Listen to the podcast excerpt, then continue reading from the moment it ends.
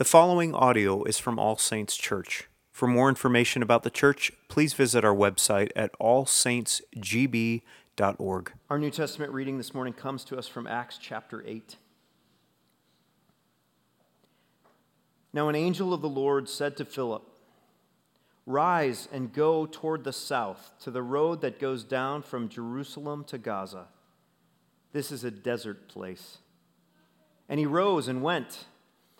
And there was an Ethiopian, a eunuch, a court official of Candace, queen of the Ethiopians, who was in charge of all her treasure. He had come to Jerusalem to worship and was returning, seated in his chariot, and he was reading the prophet Isaiah.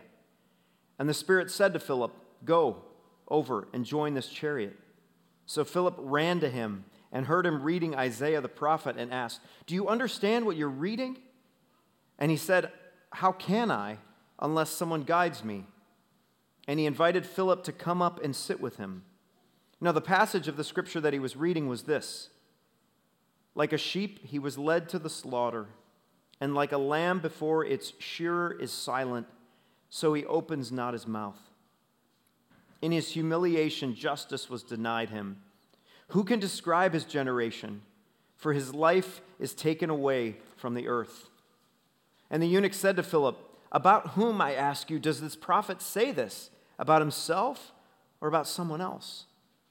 Then Philip opened his mouth, and beginning with this scripture, he told him the good news about Jesus.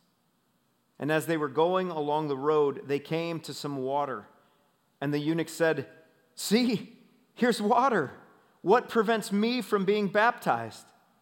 And he commanded the chariot to stop. And they both went down into the water, Philip and the eunuch, and Philip baptized him. And when they came up out of the water, the Spirit of the Lord carried Philip away, and the eunuch saw him no more, and went on his way rejoicing. But Philip found himself at Azotus, and as he passed through, he preached the gospel to all the towns until he came to Caesarea. God, we thank you for your word.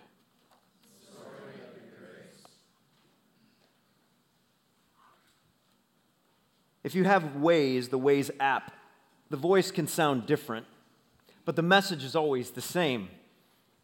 When you're using Waze, whether it's coming from a male or a female voice, or I think you can have Beyonce program, I think you can even have Elmo program to tell you where you are. When you get to that point, you'll hear these words You have reached your destination. Familiar words for all of us who use GPS systems to get around. But we all know GPS is not always the most accurate in leading us, right? If you've ever been in Florida, you can see this most vividly and obvious as tourists are putting on their signals to turn right when there's no right turn that exists. But what happens when the way that the GPS leads you is actually to your own end or to your own death? Alan Willett tells the funny story of just such a leading. He and his daughter were on a campus visit in, uh, in Maine to visit a college she was looking at when they punched in the address for the car rental return company. And as they turned the last corner, what they saw in front of them was a cemetery. And they heard the phone declare, which I sure was in a, which I'm sure was in a more ominous sounding tone, "You have reached your destination." Who knew who knew that a GPS could lead someone to an understanding of the honest reality of our human condition? Everyone's GPS has these coordinates plugged into them, whether we like it or not. No one gets out of here alive. You will reach your destination. Sure, we can add some distracting stops along the way but those stops will only delay and distract us from the reality that our GPS ends with each one of us in the ground as dust. Unless, maybe, we're led by something or rather someone else. The question is who? Maybe what we do when we're faced with that reality of our own mortality and our death is we just turn off the GPS and instead just trust our own gut, our own leading, We'll use our own logic, our own reason, our own intellect, our own science, our own stats to bring us to some kind of alternative conclusion, some kind of forever reality here. And then we're awakened in the middle of the night with a phone call that says that one of our loved ones has just reached their destination. Our reasoning cannot fight the statistics that said 10 out of 10 dentists who recommend Trident will still die. We don't know when we'll die. We don't know how we'll die. Some of us don't even understand why we die unless we're led by someone, unless someone guides us to understanding. But that someone to lead us, to guide us, is not only the navigator, he's also the resuscitator, the one who brings us back to life. Who is he? the Spirit of the living God. Only the Spirit of the living God can raise the dead. So we must depend on Him to lead us to life. Only the Spirit of the living God can raise the dead. So we must depend on Him to lead us to life. Today we celebrate Easter Sunday a day in which the coordinates which say you have reached your destination have been reversed. A dead man is alive again. How is that possible? The Spirit of the living God has made it so. The power of God has changed course on human history. No more will death have the final word over humanity. Jesus will.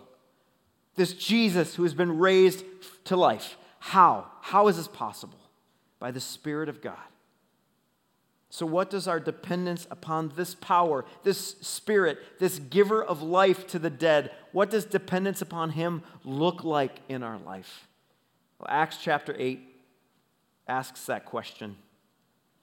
What does dependence upon the Spirit of God leading us to life look like? And it's highlighted in two main figures on display in this passage. First, Philip the evangelist, and second, this unnamed Ethiopian eunuch. What does the Spirit do in each of these men's lives to lead them back to life? And how does the Spirit of the living God, who resuscitated and who resurrected Jesus from the dead, continue to lead us today? Well, first thing we see in this passage is that the Spirit leads us on a tour of our dead ends. The Spirit leads us on a tour of our dead ends. Look with me at verse 26.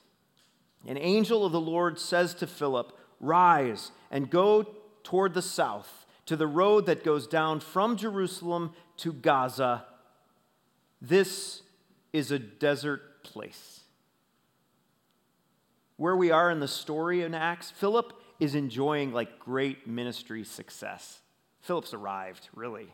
I mean, he's in Samaria and his preaching ministry has risen him above his previous deacon serving tables role to now being instrumental in saving Samaritans' souls. That's where Philip is right now.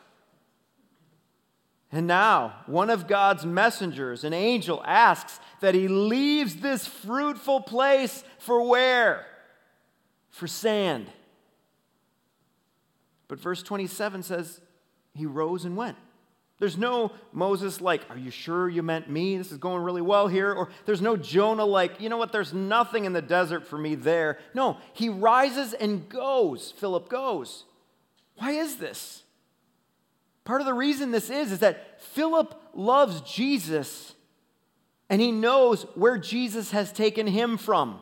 He has been raised up to life with Jesus. He has experienced, Philip has, the ultimate dead end, the grave. Philip's been given the tour of his dead end of religion or self righteousness, and he knows there's no water here, just drought. Even a dead end of making a name for himself in Samaria. Philip knows that's not going to quench my thirst. And since Philip knows that's where God found him in the desert of dead ends, he trusts that the desert is where everyone else who's dead ended is found. He's going to go out to the desert to bring water to deserted people. And so Philip rises and goes.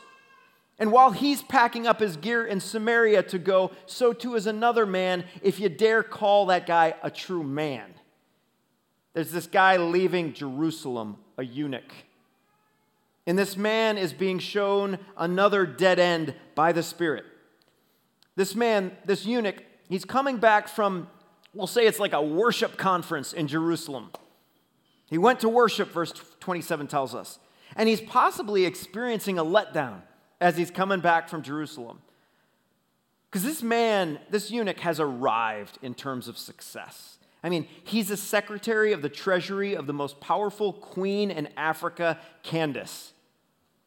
And it, her name is a name synonymous to her male predecessor, Pharaoh. That's how powerful this woman is. And that's who he's working for. But working for a woman like that, a woman that powerful, has a cost to it. Because the queens of the day have the men who work for them fixed, castrated. They're powerful. They're so powerful. They want to avoid any man having any claim to her throne and her power by trying to build up an army or a royal family. No, make him a eunuch. And you wonder, you wonder if he's experiencing some regret in his dead-ended role as a eunuch. It's got to be. He's got no family ahead of him, got no future ahead of him. And he goes to Jerusalem to find God, the God of his ancestors. He's probably got Jewish blood. And because he's a eunuch, he can't go inside. He has to stand on the outside looking in, according to Old Testament law. He's just dead ended. He's paid a pretty price to have this written scroll of the prophet Isaiah, verse 28 tells us, in his hands. That must have cost him a fortune to have a written scroll. Not like the Bibles that are on the table that you can just grab at a moment's notice. No, this was costly. And he's buying this to find answers and solutions to his dead end that he's on. He's hoping there will be words of hope given to him. But without the Spirit's leading, the whole thing reading this scroll is literally and figuratively Greek to him. Even his attempt to get right by opening these scrolls without the Spirit's help is a dead end. It's got to feel somewhat hopeless. It's got to feel somewhat scary. It's got to be, feel somewhat confusing to be at this dead end, holding Scripture in his hand and going, I, I don't get it. When I was in my 20s, I reached a dead end a literal dead end. A friend and I took a trip to Arizona. We went to hike the Grand Canyon. And before we left uh, our trip in the Grand Canyon, several people told us, you know what, you've got to see Havasu Falls. They are beautiful. It is so gorgeous. Havasu Falls is, you've got to see it. It's not far from the canyon, they said. It's absolutely gorgeous. And we got directions from someone, sort of. It was a local who thought we knew the place better than we did. He said, Yeah, you're just going to head south on there. It's about 20 miles. There'll be a little sign on a road. It's kind of a little remote road, but take a right there, follow that road all the way down. You'll get to Havasu Falls. It's beautiful. And so that's what we did. And the first couple miles turning right on that road were fine. It was a sunny day, it was beautiful. And then the paved road became a gravel road. And then the gravel road, probably 20 miles, 30 miles into it, became a dirt road and the dirt road became sand. Till we came over a hill, I remember this, and then we hit the brakes because right in front of us was a bull. and I was like, we're lost. We are in the middle of the desert. And I looked at the tank of gas, which was full when we turned right, and now it was several ticks below a half a tank. And I'm so old, there were no cell phones at the time. So we were in the middle of the desert. And a dead end makes dependence upon someone to help you all the more real, right? Dead ends are starting points for the Spirit of the living God. Where is the Spirit of the living God out of love for you leading you down a dead end? Showing you that that road of sin, it doesn't satisfy showing you that that empty crusade you're on doesn't quench your soul, showing you that seven steps to success or filling up your retirement account leads you just to step in a cow pie. Maybe it's a job you thought would deliver you. Maybe it's a relationship you thought would complete you. Maybe it's a video game you thought in 400 hours you could master. Repent. Change course. Turn. We didn't stay there staring at that bull. We turned the car around. Don't dig in your heels because you're embarrassed. Your pride won't let you fail. It's the Spirit's love to show you this dead end because there's water, there's hope, there's help if you head the other way. The Spirit leads us on a tour of our dead ends because as the Spirit gives us a tour of our dead ends, the Spirit humbles us then to start to ask for direction. Philip's on this desert road. And as he's walking, I mean, the guy's got to be asking for, I'm on the road you took me on, but there's got to be something else we're doing here. He's got to be asking for direction. And as he's walking mile after mile from Jerusalem to Gaza with very little to look at, he's asking for directions by listening for God's lead. And he hears it. Verse 29 and 30 says, The Spirit said to Philip, Go over and join that chariot. And Philip, Instead of questioning what he hears and parsing it through all his seminary coursework on how do you truly hear the Spirit speak, he doesn't do that. He just starts to run, he just starts to sprint toward the eunuch's entourage. And notice the humility that Philip demonstrates in going where the Spirit is leading him. He's a follower of Jesus with a call to go and make disciples. That's what Jesus said to all of these people go and make disciples and that's you as well. So, any prompt that the Spirit gives him to go and start a conversation with someone for the purpose of leading them to Christ, that will always be the Spirit's lead. We must quit in our pride making evangelism and discipleship so much harder than it is. Just get up and run, just get up and talk. As, as Philip hears the words of Isaiah, he hears them coming from the carriage. He knows those lyrics. I know that song. Philip starts a conversation with this eunuch. He starts with the five points of Calvinism, right? Or he starts with dispensationalism, right? No. He begins with a question in verse 30. Do you get what you're reading? Do you under do you need direction? Do you need help? That's what he asks. Always a great test of whether the Spirit is leading someone. Do you need directions? And if they say yes, that's a great sign that the Spirit's at work. If we say, no, I, I, I, got, I got this, we have a pride problem. And Philip is not going gangbusters into this man's life with telling him, hey, let me tell you how much your theology is off, buddy. No, He's asking him a question Do you understand this? Making disciples is more about asking for direction and allowing the Spirit to speak through a person's response than just inserting ourselves and our right answers into someone's life. The eunuch's response is evidence of the Spirit's lead as he states the whole proposition of this little sermon I'm preaching in a single question. He says in verse 31 How can I understand unless someone guides me? How are you at asking for directions? When you enter into a time with the Lord in His Word, do you read to just confirm what you already know to be true? Or do you open the scriptures with a curiosity, a desire to be led, taught, guided? Help me. I don't understand. I want to understand. How do you approach the scripture? Do you ask for direction? George Mueller, who was a famous evangelist in Germany, knows the importance of asking for direction. Mueller was known for his work in leading many people to a knowledge and a faith in Jesus, and he also started many orphanages for the least of these. And he highlights six principles he used throughout his life in how he asked for direction and see how many of them have to do with an openness to be led in the practice of prayer and humility.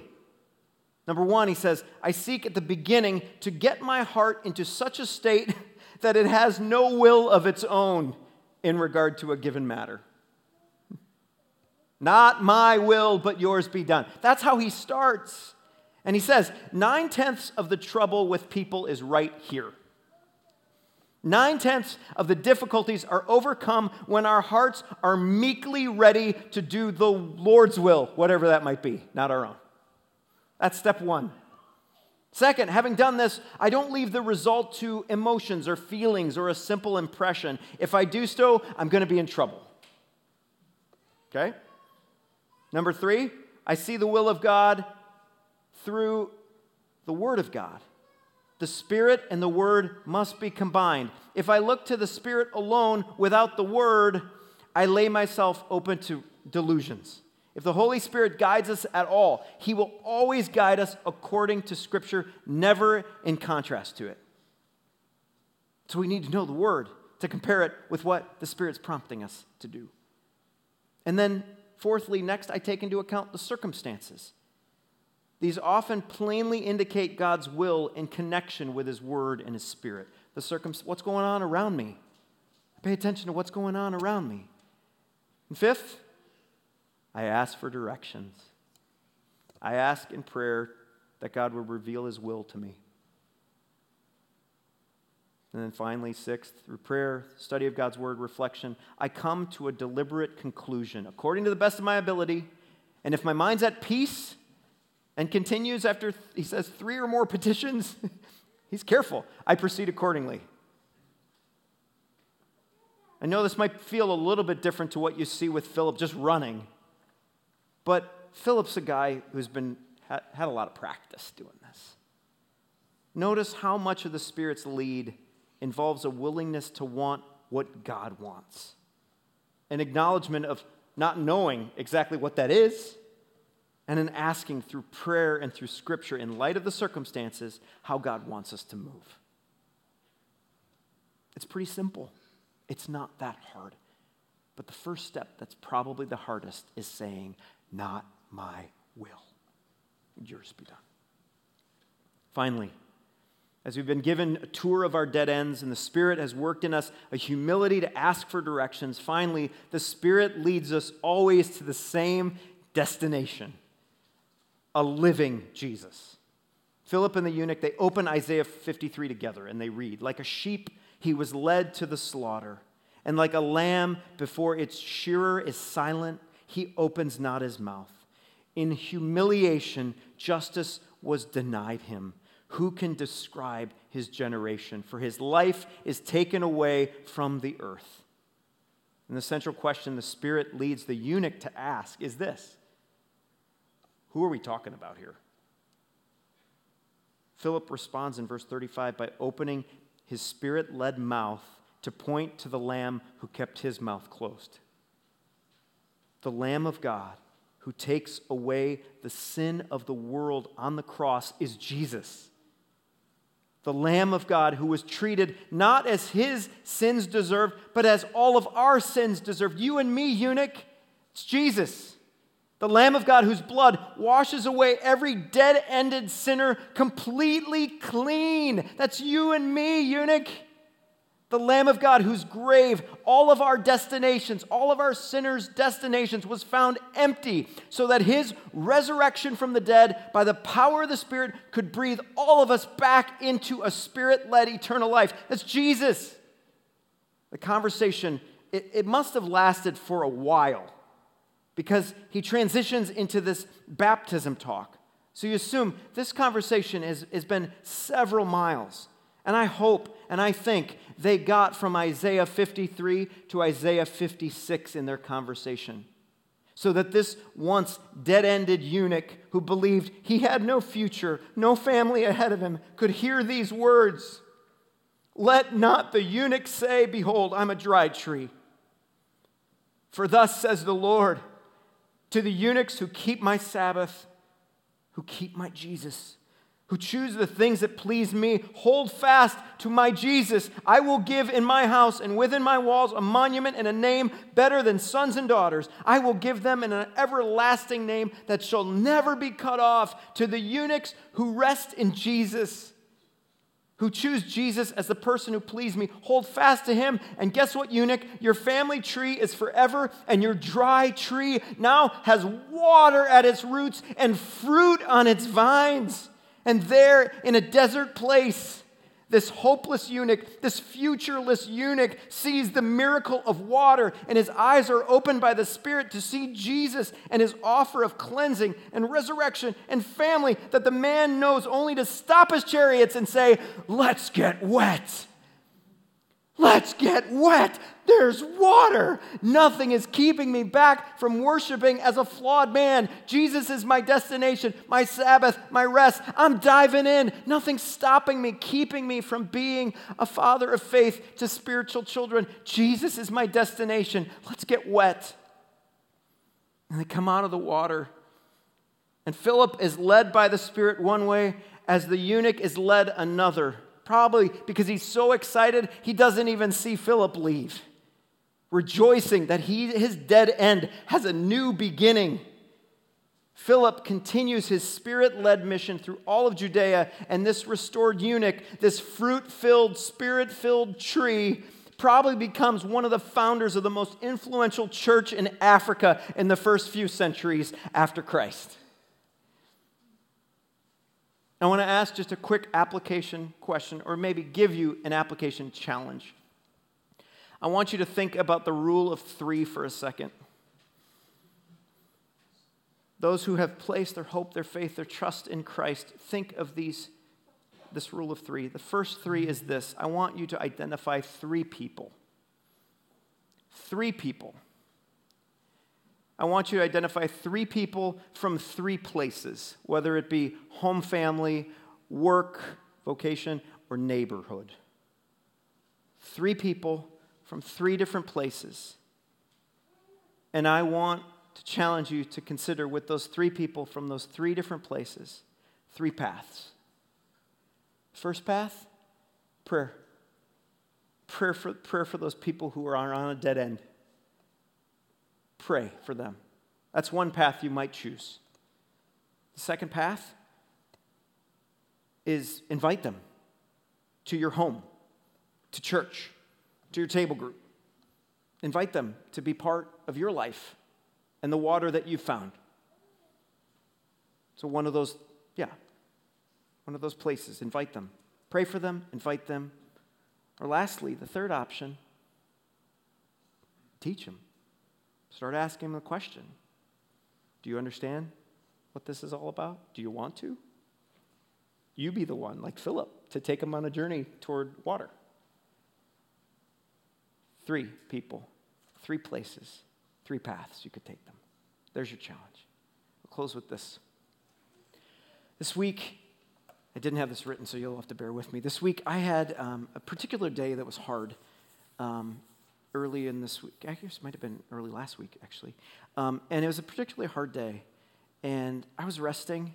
Um, actually, my wife and I were both taking our nap, and I was I had my arm around her, and I was laying there, and I was struggling in particular this day with really uh, uh, maybe a true understanding or uh, a true visceral understanding of God's love, and I was wrestling with that. And this this picture came to my mind unprompted. I wasn't looking for it. But here's what it was I was laying there, and I got a picture of my oldest boy, Cadence, laying in an ICU bed. The machines all connected to him. And as he's laying there, he's, he's lifeless. There's nothing to him. He's, he's gone. And I could see it in his face. Like I could see there's nothing there. There's no life there. Like the machines are keeping him alive, but he's not alive. I could see it. His face was just flat and nothing. And I heard these words come from the side, my ear, words that said, There's nothing we can do. There's nothing we can do. And to be given as a father a picture of your son in that state so sad that Bliss woke up to my weeping, like to my kind of shaking. She's like, What's going on? I'm like, I don't know. Just a little bit of picture of something, and it was really sad. But one of the things that's so beautiful about that picture was that I saw in that dead end, in my son laying there dead, I experienced myself just a taste, just a sliver of the Father's love for dead children. That when they said, There's nothing we can do, he said, Watch this. Watch this. Watch him come back to life. And the Spirit of the living God led Jesus to earth, led Jesus to die. And as he laid there in the tomb, breathed new life into this son so that my boy, so that our families, so that we too could live. That vision gave me a picture of the dead end road of living just for this life. It led me to a place where I'm like, Lord, I have to ask you to help. I can't bring him back to life. And it gave me a picture of a father's love that says, There's nothing we can do. Watch this. Some of you may believe the Spirit can't use you like he used Philip. But I want to close with a quote from William Temple that said this, who struggled with the same thing. It's no use giving me a play like King Lear or Hamlet and telling me to write plays like that. Shakespeare could do it, I can't. It's no use giving me the life of Jesus and telling me to live a life like that. Jesus could do it, I can't. But if the genius of Shakespeare could come and live in me, then I could write plays like that. And if the Spirit of Jesus could come and live in me, then I could live a life like that. Friends, the Spirit has led you back to life. Let Him do the same with you, to the dry trees and to the desert people all around you. Let's pray. Father in heaven, we thank you for the hope of the gospel. We thank you for the power of the gospel. We thank you for your Spirit's breathing life into each one of our lives to understand the gospel. Father, I thank you for Jesus and his work in seeing us laying dead where there's nothing we could do and saying to the Father, I will go. I will go and do what no man, mere man, can do. And we pray, Father, that you would lead us to places, to desert places, to show us that we can't live apart from your Spirit, truly. We can't live. Help us to be humble to ask for directions and to say, Help me understand what I'm reading. Put people in our lives to give us that understanding. And Father, may all of these pursuits and all of this leading of your Spirit lead us to Jesus, a firstborn Son who is alive again. Do your work in us, we pray. In Jesus' resurrected and victorious name, we all pray. Amen.